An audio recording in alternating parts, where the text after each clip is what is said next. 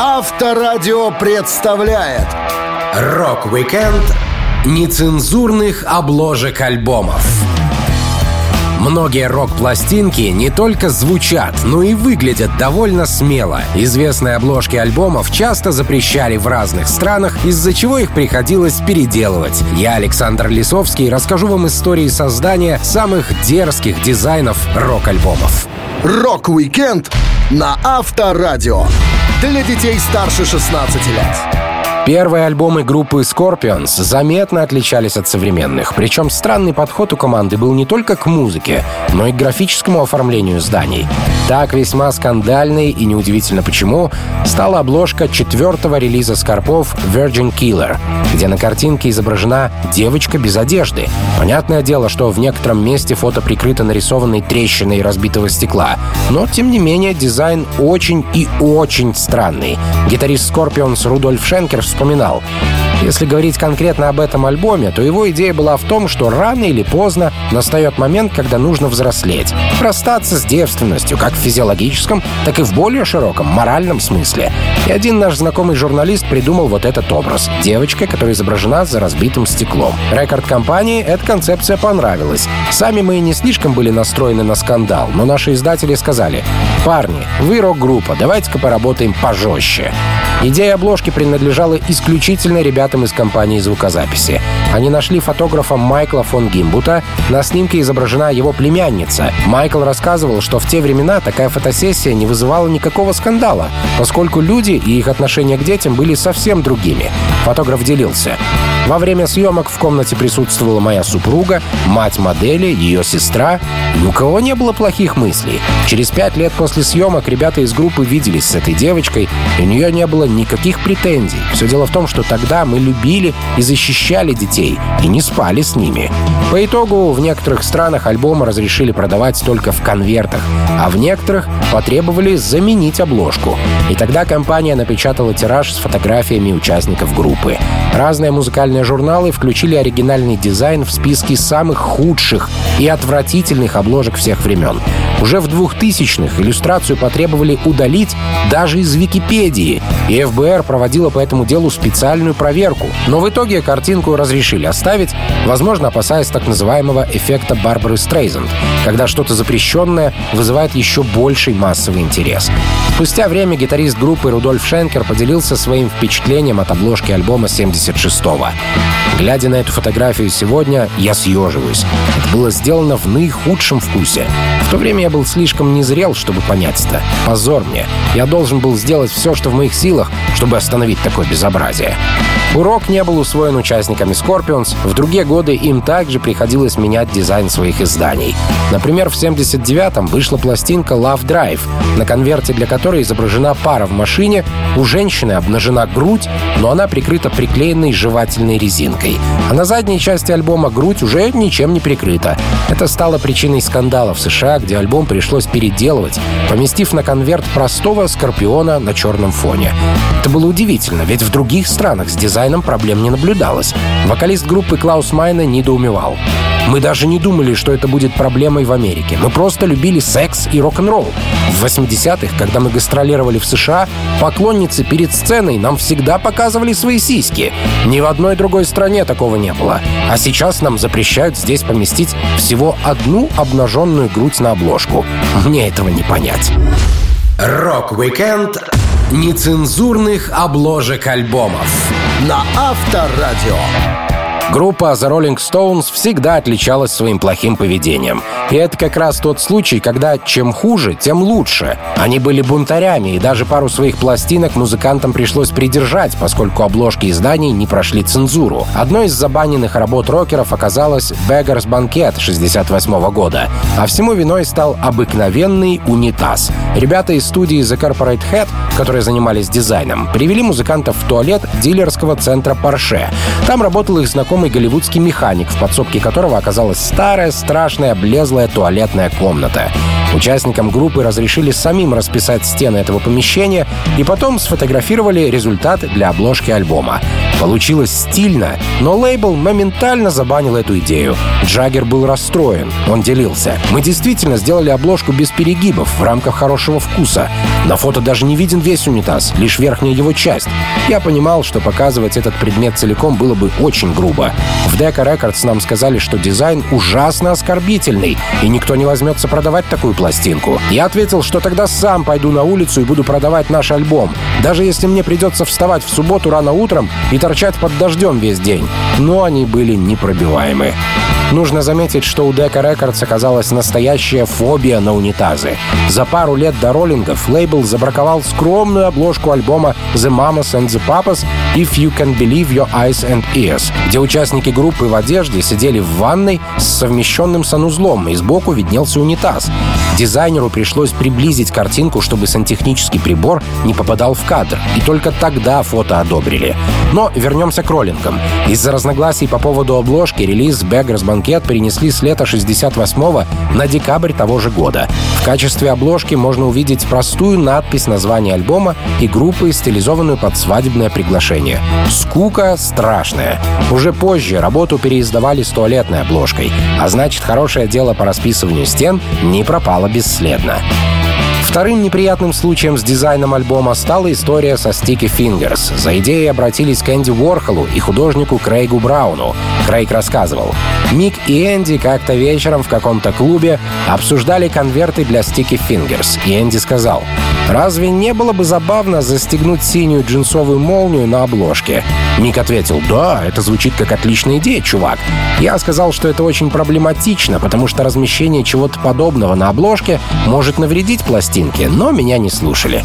Уорхол сфотографировал несколько своих мужчин-моделей, и мы начали выбирать молнии.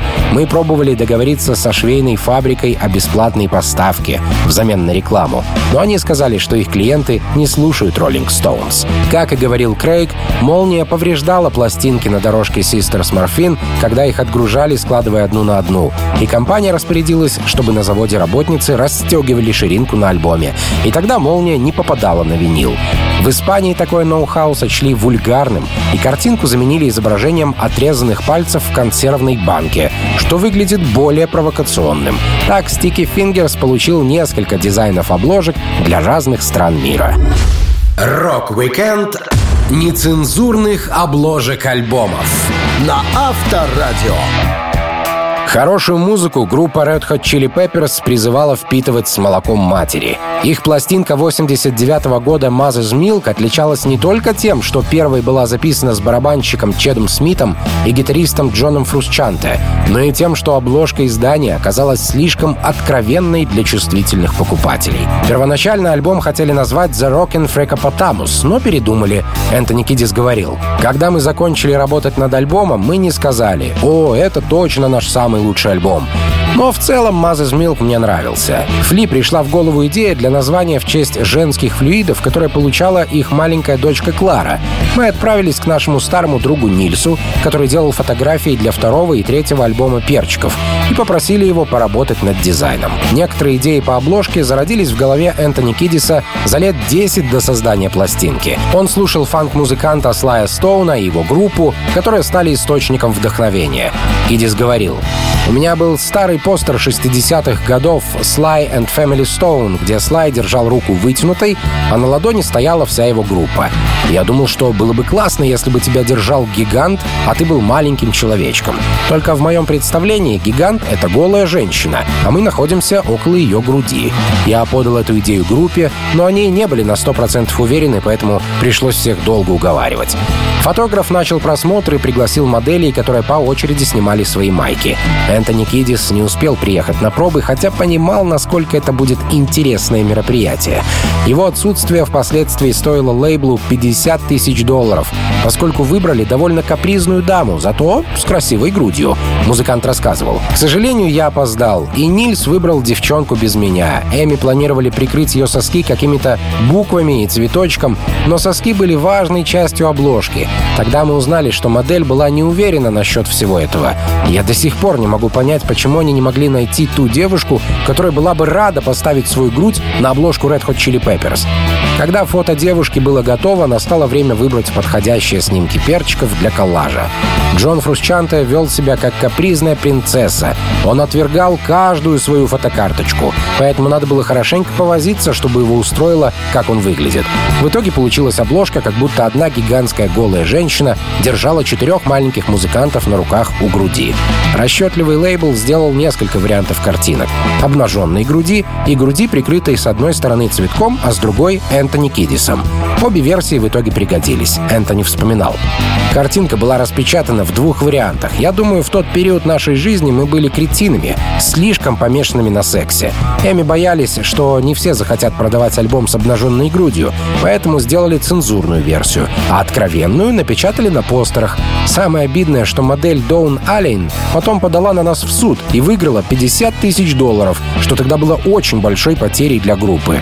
Был бы я в тот день на просмотре, никогда бы ее не выбрал. И альбом Mother's Milk обошелся бы нам намного дешевле. Рок-викенд нецензурных обложек альбомов на Авторадио.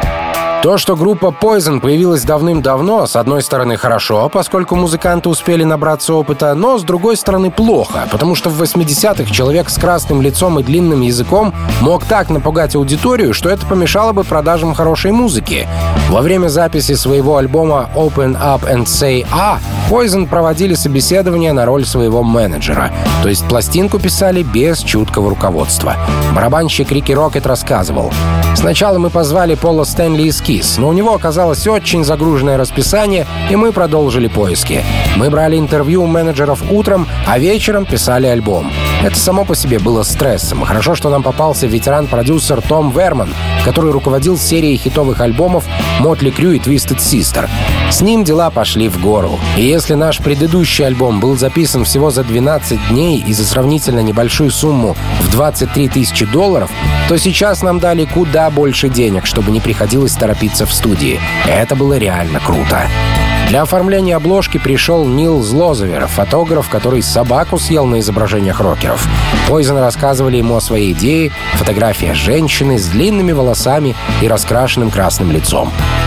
У нее должны быть демонические глаза, зубы и длинный треугольный язык, которому позавидовал бы Джин Симмонс. Никакой срамоты на фотографии не было. Модель по прозвищу Бэмби отлично сделала свою работу. Но в итоге от ее лица остались только глаза. Большой острый язык явно не подходил для торговли. И магазины Walmart совместно с парой-тройкой других дилеров отказались продавать такой страшный альбом. Poison и их лейбл Capital решили не спорить и тут же предоставили прилизанную альтернативную обложку, которая не оскорбляла чувства нежных, ранимых, обиженных или убогих. Ребята особо не заморачивались и просто закрыли часть фотографии сверху и снизу черными полосками. Все, альбом был склеен. А вот фирменный ядовитый зеленый цвет логотипа группы появился благодаря бедности Poison в первые годы. Вокалист Брэд Майклс вспоминал. «Мы пошли в копировальный магазин сэра Спиди, но у нас было мало денег. Нам сказали, ребята, белая бумага стоит очень дорого. Все группы приходят и платят большие деньги за белоснежные листы. Желтая тоже стоит прилично. У нас здесь много этого уродливого флуоресцентного зеленого цвета. На нем печатайтесь хоть даром. Мы посмотрели на это и подумали, да, настоящие ядовитые зеленые листовки, которые мы расклеим по улице, все их заметят, потому что цвет вырви глаз. Так что по чистой случайности наш логотип стал кислотно-зеленым. В обновленной упаковке альбом Open Up and Say A принес группе и лейблу серьезный доход. Он оказался самым успешным в творчестве Poison и стал платиновым в разных странах. Но критики не разделяли восторг публики. В своем обзоре журнал Rolling Stone назвал Open Up раздражающим парадом безвкусных трехаккордных клише и неприятным напоминанием о том, что может случиться, когда чванство превалирует над содержанием. Рок-викенд нецензурных обложек альбомов на Авторадио. Одна из самых известных и скандальных обложек к альбомам — это обложка Nevermind группы Nirvana, где изображен младенец, плывущий за долларовой купюрой. Имя этому младенцу — Спенсер Элдон, и вырос он вовсе не хорошим и милым пареньком. История началась с того, что по какой-то причине Курт Кобейн и Дэйв Гролл смотрели документальный фильм про роды под водой. И Курт решил поместить фото таких родов на обложке альбома Nevermind. Дизайн поручили разработать арт-директору звукозаписывающей компании Роберту Фишеру. Фишер рассказывал, «Как только я получил предварительную кассетную копию, я понял, что это успех. Курт хотел, чтобы на обложке был ребенок, рождающийся под водой.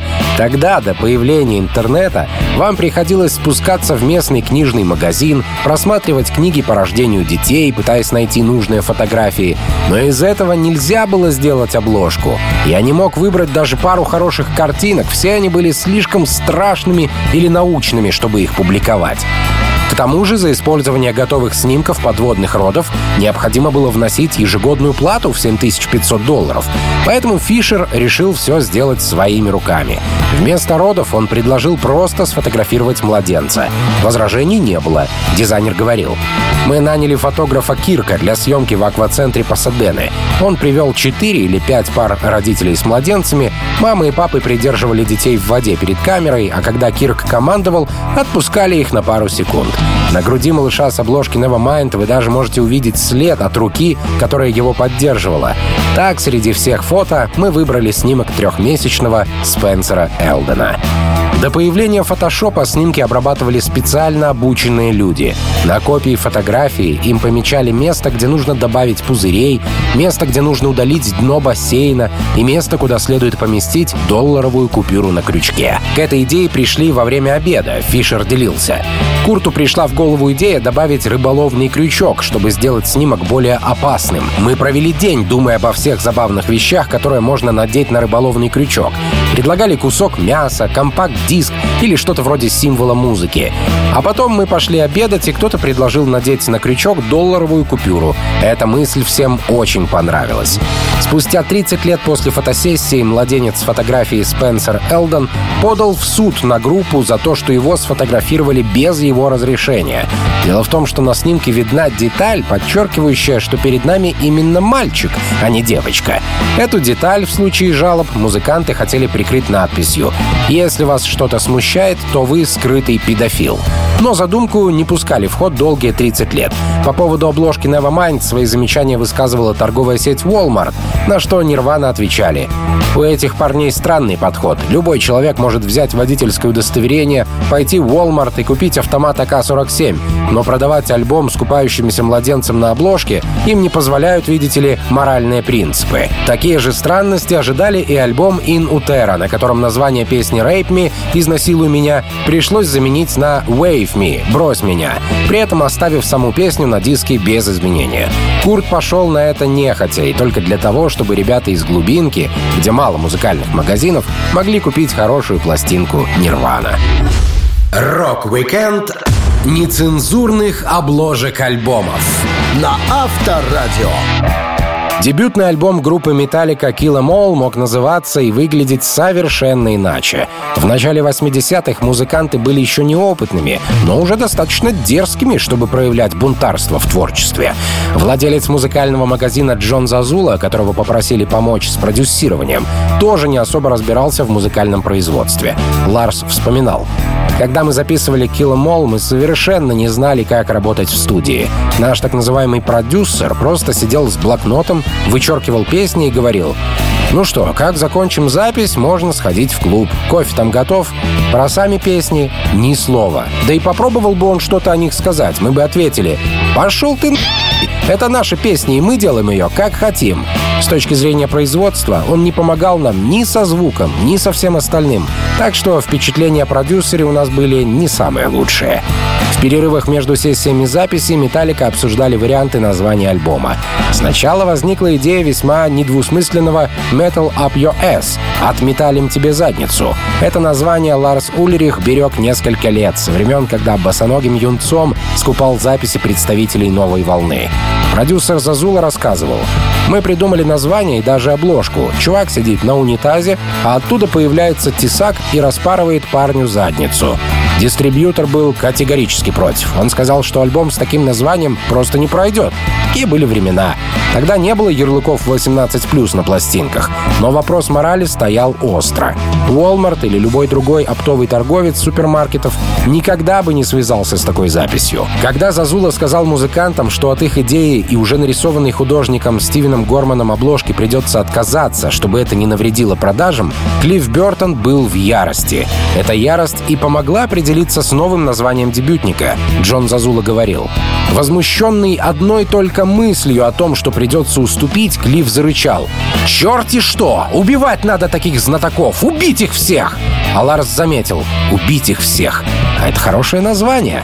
И я подхватил. Это отличное название. Ну и, как вы знаете, альбом назвали Kill Em All.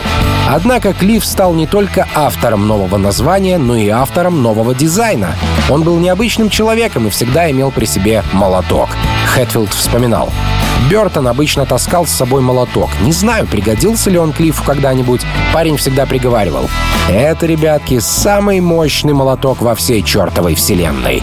А потом в аэропортах приходилось сталкиваться с особо строгой службой безопасности. Увидев у кого-то в сумке молоток, они типа «Эй, что это за хрень?» И нам приходилось объясняться. Зато когда накачаешься алкоголем до нужной кондиции, молоток вполне мог сгодиться, чтобы изменить интерьер в некоторых отелях. Вам нужно окно прямо здесь. Окей, сейчас сделаем. Именно молоток стал основным объектом нового дизайна. На обложку поместили кузнецкий молот, лежащий в луже крови, и тень, тянущейся за ним руки. Такая иллюстрация была не менее страшной, но маркетологи чувствовали себя спокойнее. В отличие от участников и фанов группы, которые не забыли первоначальный дизайн и начали использовать его на футболках и бутлегах «Металлика». Рок-викенд нецензурных обложек альбомов на Авторадио. На момент своего создания группа Led Zeppelin была обречена на популярность, поскольку в ней собрались уже известные по другим проектам музыканты. Первые альбомы Цепелинов не носили заголовков, а назывались просто Led Zeppelin 1, 2, 3 и так далее. А когда пятому альбому все же дали имя Houses of the Holy, его даже не удосужились написать на обложке, как, впрочем, и название группы. Вот что значит самоуверенность. Дизайн пластинки Houses of the Holy довольно необычный. Музыка была написана под впечатлением от книги Артура Кларка «Конец детства», где сотни детей Земли собираются вместе, чтобы отправиться в космос. Поэтому на картинке к релизу изображены дети, ползающие по скалам. Причем кажется, что иллюстрация нарисована, но на самом деле это работа фотографа, а нескольких детей на фото играли всего два ребенка — брат и сестра Стефан и Саманта Гейтсы. Стефан вспоминает. «Нам платили всего несколько фунтов за позирование, но давали возможность поехать в места, где мы никогда не были раньше. Наша семья была небогатой и не могла позволить себе отпуск. Мы поехали в Ирландию. Это было после событий Кровавого воскресенья 72 года, поэтому повсюду находились военные. Мы остановились в маленьком гостевом доме недалеко от дороги гигантов, где проходили съемки. Чтобы запечатлеть рассвет и закат, мы снимали лишь утром и вечером. Пресса писала, что на фото разные дети в золотистых париках, но я вам точно скажу. Там был лишь я и моя сестра, и это наши настоящие волосы. Некоторые утверждали даже, что в сессии принимали участие Саманта Фокс или Кортни Лав, но все это оказалось неправдой. Множество детей — это результат коллажа из 30 разных снимков всего двух моделей. Скандальность фото не очевидна, но в некоторых штатах попы пятилетних малышей оказались под запретом. Никто не мог подумать, что такое случится. Дизайнер Обри Пауэлл говорил, Сегодня ничего подобного нам бы сделать не позволили, и тут же обвинили бы в пропаганде педофилии. Но мы были хиппи, разгуливать голышом было для нас делом совершенно обыденным. Парень с фотографией вырос и стал телеведущим, он вполне спокойно относится к той работе, но сам даже не слушал альбом, на обложке которого появился. Зато помнит процесс съемок. Он рассказывал. Когда я был в этом возрасте, мне нравилось быть голым, поэтому я не возражал. Я быстро скинул одежду и бегал по этим камням, что шальной. А моя сестра была старше, и, вероятно, она оказалась более застенчивой. Кожа детей на обложке Houses of the Holy необычного цвета, и это не результат компьютерной обработки. Все благодаря гримеру. Дизайнер Обри Пауэлл делился. Ливень шел 10 дней подряд. Я сделал снимки в черно-белых тонах под проливным дождем. Изначально я хотел, чтобы дети были золотыми и серебряными. Когда мы вручную тонировали модели, и художник-аэрограф случайно нанес на них какой-то пурпурный оттенок. И это выглядело чертовски круто. Все так замерзли, что единственное, чем я мог удержать съемочную команду на месте, оказалась пара бутылок виски. Несмотря на то, что пластинка Led Zeppelin продавалась с лентой, прикрывающей детские попки, альбом запретили в некоторых особо религиозных юго-восточных штатах. В итоге Houses of the Holy вошел в топ-30 релизов с наилучшими обложками в истории рок-н-ролла. Рок-викенд нецензурных обложек альбомов на Авторадио. Guns N' Roses всегда умели эффектно появляться. Их дебютный альбом наделал много шуму своей обложкой еще тогда, когда не поступил в розничную торговлю. Дизайн конверта Appetite for Destruction выглядел кровожадно и стильно. Если вы подписаны на инстаграм гитариста группы Слэша, вы поймете, что значит стиль и кровожадность в духе Guns N' Roses. Музыкант вспоминал. Материал для альбома мы готовили долгое время. Мы катались по городам, давая свои концерты, тусовались с другими музыкантами. После небольшой поездки мы вернулись в Лос-Анджелес, чтобы внести последние штрихи в альбом. Аксель принес нам репродукцию картины Роберта Уильямса, которую мы все хотели поместить на обложку. Там изображена маниакальная сцена, изображающая робота, который хочет съесть насильника, напавшего на девушку. Нам она казалась идеальной. Мы даже использовали название картины в качестве заголовка альбома «Appetite for Destruction» — «Жажда разрушения». Пластинка вышла 21 июля 1987 года под покровительством компании Geffen Records.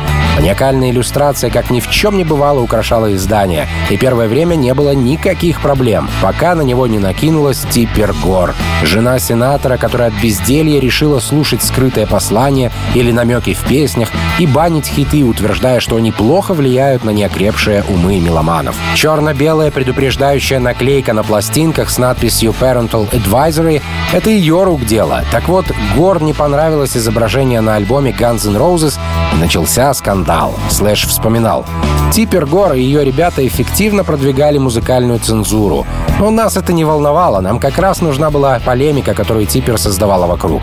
И желание исполнилось. Компания Geffen получила столько жалоб, что альбом запретили еще до того, как поставили в крупные магазины. Большинство розничных точек отказались его продавать, а остальные требовали заворачивать пластинку в коричневый бумажный пакет, если мы не поменяем обложку. Когда у нас наконец-то появилось, что продавать, мы рисковали вообще не оказаться на прилавках, поэтому ребята прислушались к здравому смыслу, решили пойти на компромисс, согласившись поменять внешний дизайн, а иллюстрацию Уильямса разместить внутри. Новая обложка появилась благодаря приятелю группы, с которым они познакомились в таком месте, как «Адский дом» — большое ранчо, где жили и тусовались байкеры. Слэш говорил, что это был коммунальный приют, выглядевший ужаснее любого места, которое он когда-либо видел в странах Первого мира. Так вот, один из ребят адского дома нарисовал пятерых участников группы в виде черепов на кресте, и получилось очень круто. Слэш говорил, эту картинку мы сразу же решили поместить на обложке, а Эксель еще набил с ней тату. Это была очень крутая иллюстрация, и в итоге получилась обложка, которая всем понравилась. А первый вариант оригинальной картинки Appetite for Destruction теперь дорогая коллекционная вещь.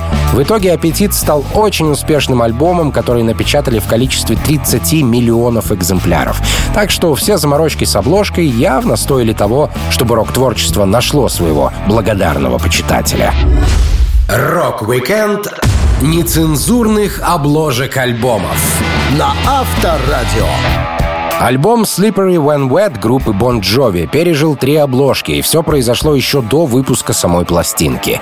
Первоначальные издания хотели назвать в стиле Дикого Запада и даже успели склепать соответствующую картинку. Фотограф Майк Вайс, работавший с командой, говорил, «Меня попросили обдумать идеи для обложки альбома. Название пластинки тогда было Wanted Dead or Alive.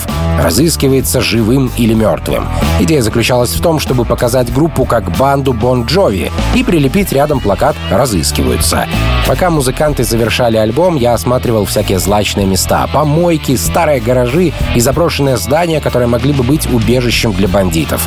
В итоге мне приглянулась одна заброшка. Мы часами сидели в этом сарае, снимая всех вместе и каждого по отдельности. Ребятам нравилась идея Дикого Запада, но они, казалось, не захотели на ней остановиться. После завершения работы над альбомом музыканты приехали домой и отдыхали как умели. А умели они ходить в стрип-клубы и гоу-гоу-бары. Именно в таком заведении Бон Джови решили отказаться от старого названия и променять «Дикий Запад» на еще более диких красоток. Джон Бон Джови рассказывал.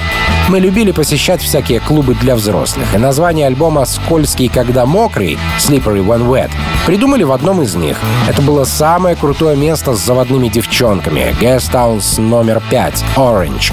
Первоначально пластинка называлась Wanted Dead or Alive, а потом мы попали в этот клуб номер 5. Мы смотрели, как одна из девушек принимает душ, и кто-то сказал, «Блин, держу пари, это очень скользко». Нам показалось, что фраза «Slippery When Wet» звучит здорово. Ее стоит использовать в названии нашей пластинки. Новое имя альбома означало новую обложку и новую фотосессию. Фотографу Майку пришлось искать другое место и другой сюжет. Он решил пригласить на съемки пышногрудых девчонок. Фотограф рассказывал. Мысль была в том, чтобы сфотографировать красоток на пляже. Я хотел, чтобы они позировали в майках с большим вырезом и надписью «Slippery when wet». Джон жил через дорогу от пляжа в Брэдли-Бич, где мы снимали. Ребятам не обязательно нужно было находиться на съемочной площадке, но они все равно приехали на своих тачках и мотоциклах просто поглазеть. Я взял немного воды и мыла и устроил фотосессию в духе вечеринки в автомойке. Из всех кандидаток мы выбрали итальянскую девушку по имени Анджела. Когда фотографию обработали и показали Джону, он был в шоке. Музыкант сказал, «Ребята, розовая рамка и этот снимок убьют нашу рок-группу. Если мы выпустим такой альбом, это будет конец. Нужно все менять». Музыкальный лейбл тоже не одобрил идею с мокрой майкой, побоявшись, что крупные сетевые магазины не возьмут альбом с такой откровенной картинкой в продажу. Поэтому Джон буквально за пару минут решил проблему. Он вспоминал. «Я без лишних раздумий взял черный пакет для мусора, обработал его водой из пульверизатора и пальцем написал «Slippery when wet». Просто, ясно, ничего лишнего. В итоге забаненную в США картинку использовали для японских изданий «Slippery when wet», а фотографию в стиле Дикого Запада поместили на обложку сингла «Dead or Alive». Так что ничего не пропало, все пошло для дела на пользу рок-н-ролла. Рок-викенд нецензурных обложек альбомов на Авторадио. Сложно себе представить, на какие дерзости могли пойти Битлз, чтобы обложку одного из их альбомов забанили культурные люди.